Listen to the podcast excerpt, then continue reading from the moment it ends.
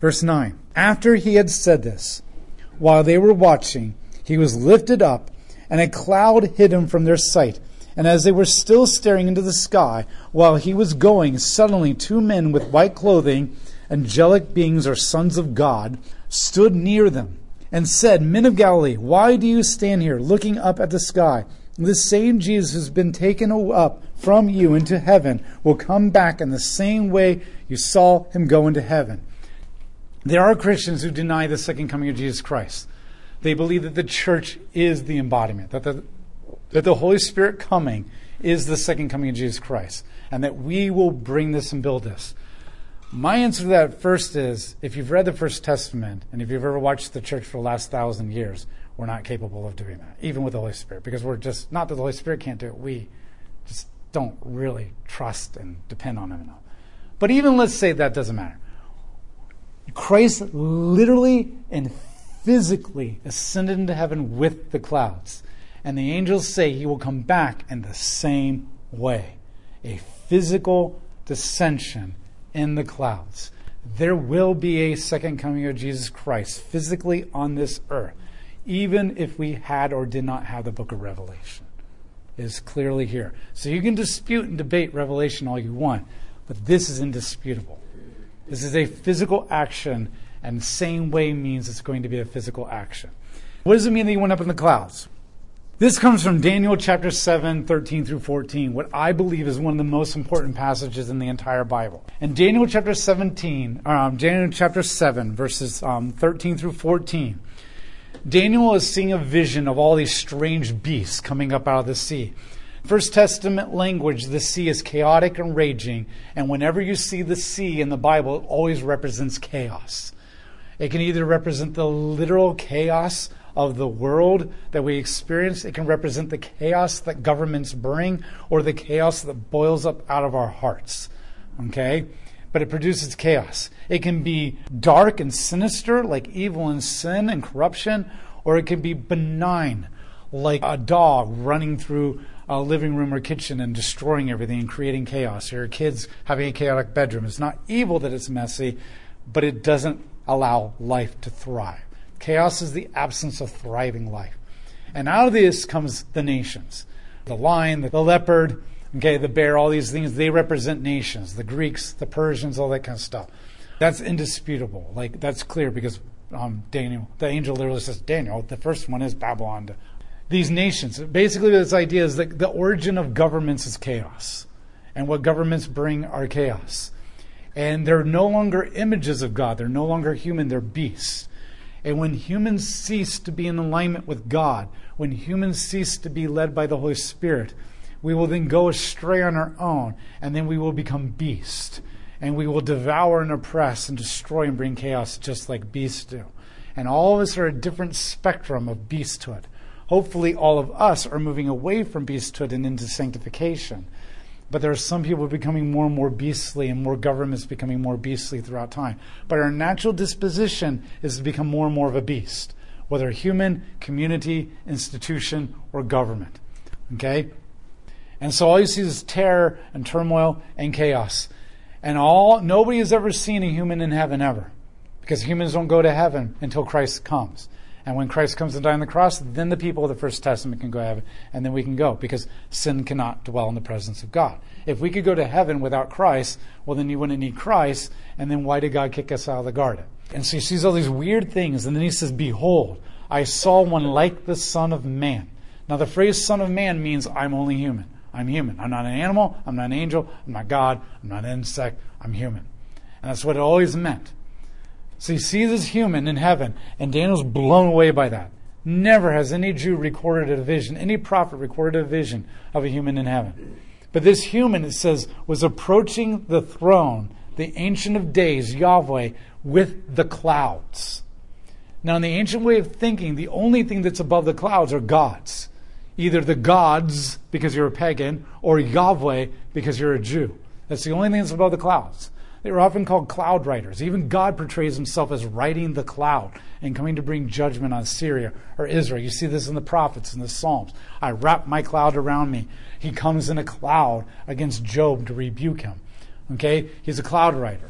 Okay? So it's the only thing that's above the clouds is gods. And for the Jew, the gods are illegitimate. So this would be Yahweh, especially when he's called the Ancient of Days. And we already know that he's Yahweh. And so he sees him approaching, he's coming to the clouds. So this says that he's human. Well, there's never been a human in heaven. But he's coming with the clouds, and only Yahweh rides the clouds. He's divine. But he's approaching the throne with no one. The only way you can get into the presence of God is if you're sinless, and nobody is until Christ comes along and he hasn't come. Or that you're perfect and nobody is, except for Adam and Eve for a brief moment. Or you're surrounded by angels. And then, I mean, thousands of angels. The Bible makes it very clear that Moses had thousands of angels between him and God when he was receiving the law because they protected Moses from dying in the glory of God as he was in his presence. And as cool as that would be, nobody wants to have a relationship with God for a thousand, for eternity between a thousand angels. Like, hey, nobody wants to do that. So that's the only way. So this figure, there's no Christ yet, and he's not sinless, you think because he's human, but there's no angels surrounding him, which means he's got to be sinless. And then he goes up to God, and God hands him all power, all authority, all sovereignty, and gives him every single kingdom to rule over, and everyone is to bow down and worship him, and his dominion and power is everlasting and never ending. And that only applies to Yahweh and Yahweh alone. And so this is one of the clearest prophecies that Jesus would be the God man who is human and God. But the Jews didn't know what to do with that. They didn't like that. The Bible made it very clear I am not a human who changes my mind or makes decisions like you do. I am not living like humans. God says this over and over again. They went into exile for worshiping idols. And now Daniel's revealing a vision of another God who is Yahweh, who's also human. And they just went into exile. They're in exile right now because of worshiping other gods. And so, what do you do with things that you know you can't explain away because it came from God? And to say that's not true is blasphemy, and to lose maybe your relationship with God and never come back out of exile. But at the same time, you don't know how to explain it because it sounds like blasphemy and idolatry and all that kind of stuff. You do what every good human does. You don't talk about it. So they never talked about it. And they never called each other son of man ever again. They would never say, Well, I'm just son of man. They never said that. Because you might get dangerously close to claiming to be that. And that's blasphemy. But you can't say it's blasphemy out loud because it came from God in a vision. And then Jesus comes along, and what does he call himself more than anything else? The Son of Man. He doesn't call himself Messiah. He doesn't call himself King, really. He calls, so you may know the Son of Man has the authority to forgive sins. I say, get up and walk. So you may know that the Son of Man cares about you. I say, Son of Man, Son of Man, Son of Man, Son of Man. He uses it over 50 different times in one of the Gospels. It's his favorite term for himself. And he even uses it in the context of, I'm talking about that Son of Man. So what he's clearly saying is, I am the God man who is sinless and is Yahweh and I have eternal throne. Caiaphas, when he puts him on trial, says to Jesus, Do you say that you're the king of the Jews? And Jesus says, Behold, in Matthew chapter 16, you will see this Son of Man coming on the clouds to judge you. And at that point, Caiaphas just rips his clothes and says, You heard it from his own mouth. Blasphemy. Blasphemy is claiming to be God. So if you didn't realize what Jesus was really saying, well, why, why that's a big deal? He's a son of a human who likes clouds. Well, Caiaphas lets you know this is blasphemy. He's claiming to be Daniel's son. Now, there's many other places where Jesus makes it very clear. I'm talking about that, but that's the Gospel of Luke, so go there. So Jesus himself promised that I'm going to come back one day, and I'm coming back on the clouds. And now he's ascending into heaven on the clouds. And the angels now come and say, He's coming back one day on the clouds. Now, to put it together a little bit more, here's the big question. Now, if you're here for Luke, you heard this, but you also might be like, review is good. You might ask yourself, wait a minute. Hasn't the second member of the Trinity, okay, he wasn't Jesus in the First Testament because Jesus is the incarnation, God and man, and he wasn't God and man in heaven yet, okay? He was God, so the second member of the Trinity. Didn't he already have all power and all sovereignty and all glory and all authority and dominion over all the nations? So if he already had that being the second member of the Trinity, when did he not have it anymore in order to get it back again in Daniel 7, right? Well, Philippians answers that. So Philippians chapter 7, um, sorry, not 7. Philippians chapter 2 answers this in verses 5 through 11. This is the very famous passage that we've heard, right?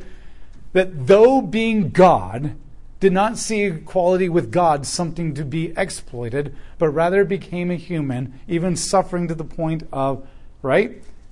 What's he saying here? He's saying that Jesus was God and is God. He is God, period. Okay? And God has always been God and always will be God, so Jesus has always been God and always will be God. And this is where we get a little confused in the translation. A lot of your Bibles say, though being God, he did not see godhood or his equality with God as something to be grasped. And that's kind of confusing. Wait a minute, how can he be God, yet he can't grasp it? And that, that's really confusing. Well, like, well, maybe he gave up his godhood, right? And maybe got it back somehow. No, no, no, no. In the Hebrew or the Greek, it says he did not see his godhood as something to be exploited. Meaning that when all of you and I and other gods get power, we take our power and we exploit it over people to oppress them and dominate them. No. This one is God, the most sovereign, most powerful being in the entire universe. But he did not see his godhood as something to exploit, to dominate you with, to rule over you with. Instead, he became a human and even suffered. And I've used this analogy before when um, we were going through this in a previous study, but it's kind of like me, not the godhood part. But it's like a father or a mother or whatever, right? And I'm wrestling with my little girls. I could crush them, right? I have the physical strength as a grown man or my wife as a grown woman to just hurt them badly with very little, like I'll squeeze them, like, Daddy, you're squeezing me so hard. It's like, well, not really. I have that ability. And if you saw me wrestling with my girls and they're beating the crap out of me, because you've seen this a lot with fathers and mothers too, right? Nobody would be like, that is pathetic. That grown man is being dominated by little children. How pathetic is. Nobody says that. Because, yeah, they say it's cute or adorable or whatever. It's like I always like to say grown man playing in the balls at Chuck E. Cheese, creepy. Grown man playing the balls with his children, world's greatest dad. Its context is everything. But what have I done? I have the power to crush them. But because of my love for them, I have chosen not to exploit my power, but to restrain myself and to make myself like an infant or a small child and wrestle them. I didn't give up my power, I chose not to exercise it. And that's what Philippians is saying. So Christ chose not to implement his power, not to implement his dominion, not to demand that everyone worship him and follow him at this moment, because he chose to become a servant, a human, and even die. He chose to do this because he wanted to know what it was like to be a human. He's never been a human. He's never known weakness. He's never known pain. And how can you be empathetic towards people if you've never experienced that? He did this because that's the only way you can die. And it requires his death to atone for your sins. So, for his love for you, restrains himself.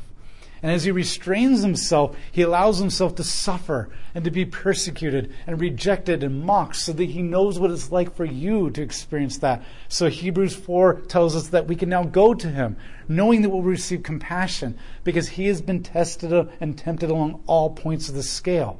Not in every single way. He's not a woman who's struggling with whether to have an abortion or not, but tempted along all points of scale, meaning he's endured all of the weight that any temptation can put on you to, I want to do it, and he didn't. He did not exploit it. That's when he gave it up, for lack of a better word. That's when he chose not to have all that or not to use all that. He didn't cease to be God. He didn't cease to have the power. He chose not to use it. He chose not to implement it. And that's what Philippians is talking about. So his incarnation is when he is now this Son of Man who is still God, but doesn't have all dominion and power and authority in his hand.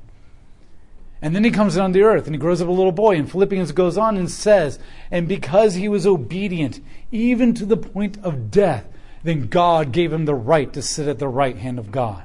And when we get to Hebrews chapter 1, we're told that in the beginning Jesus was the Word, and so he was the image of God, the exact image of God. He's the glory of God. All things came through him, but then he became a human, and he suffered for the atonement of sins. And now he sits on the right hand of God. Then Hebrews 2 goes on and says that he was made a little lower than the angels for a little while. Not lesser than the angels, just hierarchy a little bit lower. The prince and the pauper kind of an idea. When did Daniel 7 get fulfilled? At Jesus' ascension. So, chronology speaking, Jesus has always been the second member of the Trinity, having everything. But then he said, I'm going to be obedient to the point of death, and I'm going to not exploit this, and I'm going to lower my hierarchy and lower my position, and, and choose not to use my power and authority. And I'm going to submit myself to the Holy Spirit as my guiding and do the will of the Father. And I'm going to become a child. And so he lives on earth for 33 something years. And then he dies on the cross and he conquers the grave because he is God. He never ceased to be God. And that moment he says, I'm going to implement my power and I will use it and I will conquer the grave and I will overcome death.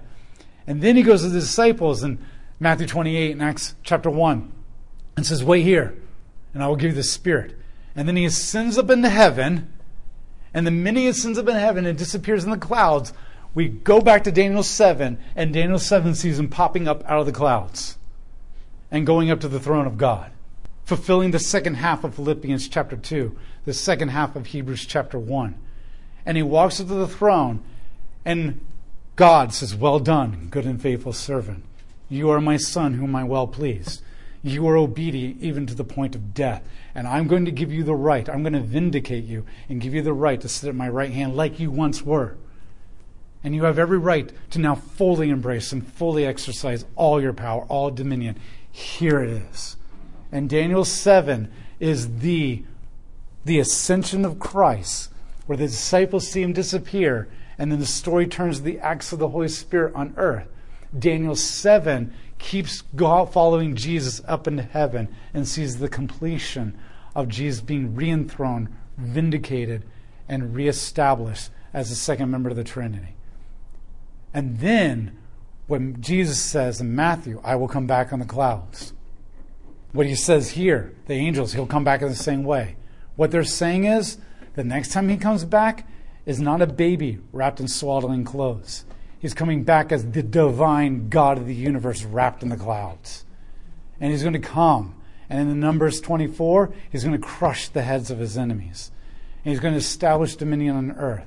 And Revelation, he's going to come with a sword in his mouth and fire in his eyes, and it's going to be his blood, his cape, dipped in his own blood that will bring conquest. And he's going to establish the kingdom of God on earth and establish absolute peace and love and unity for all eternity. And that's what they're pointing here. And so this is what we're looking forward to. Acts is going to tell you how we get there. And so where we now know Christ is on the throne and Christ is coming back with the clouds. Acts is going to tell us, yes, but until then, you have a job. And Christ is giving you the Holy Spirit. And He's going to give you the job of starting the expansion of the garden on earth. So that when He comes back, we will join Him and finish it. Does that make sense? Any questions?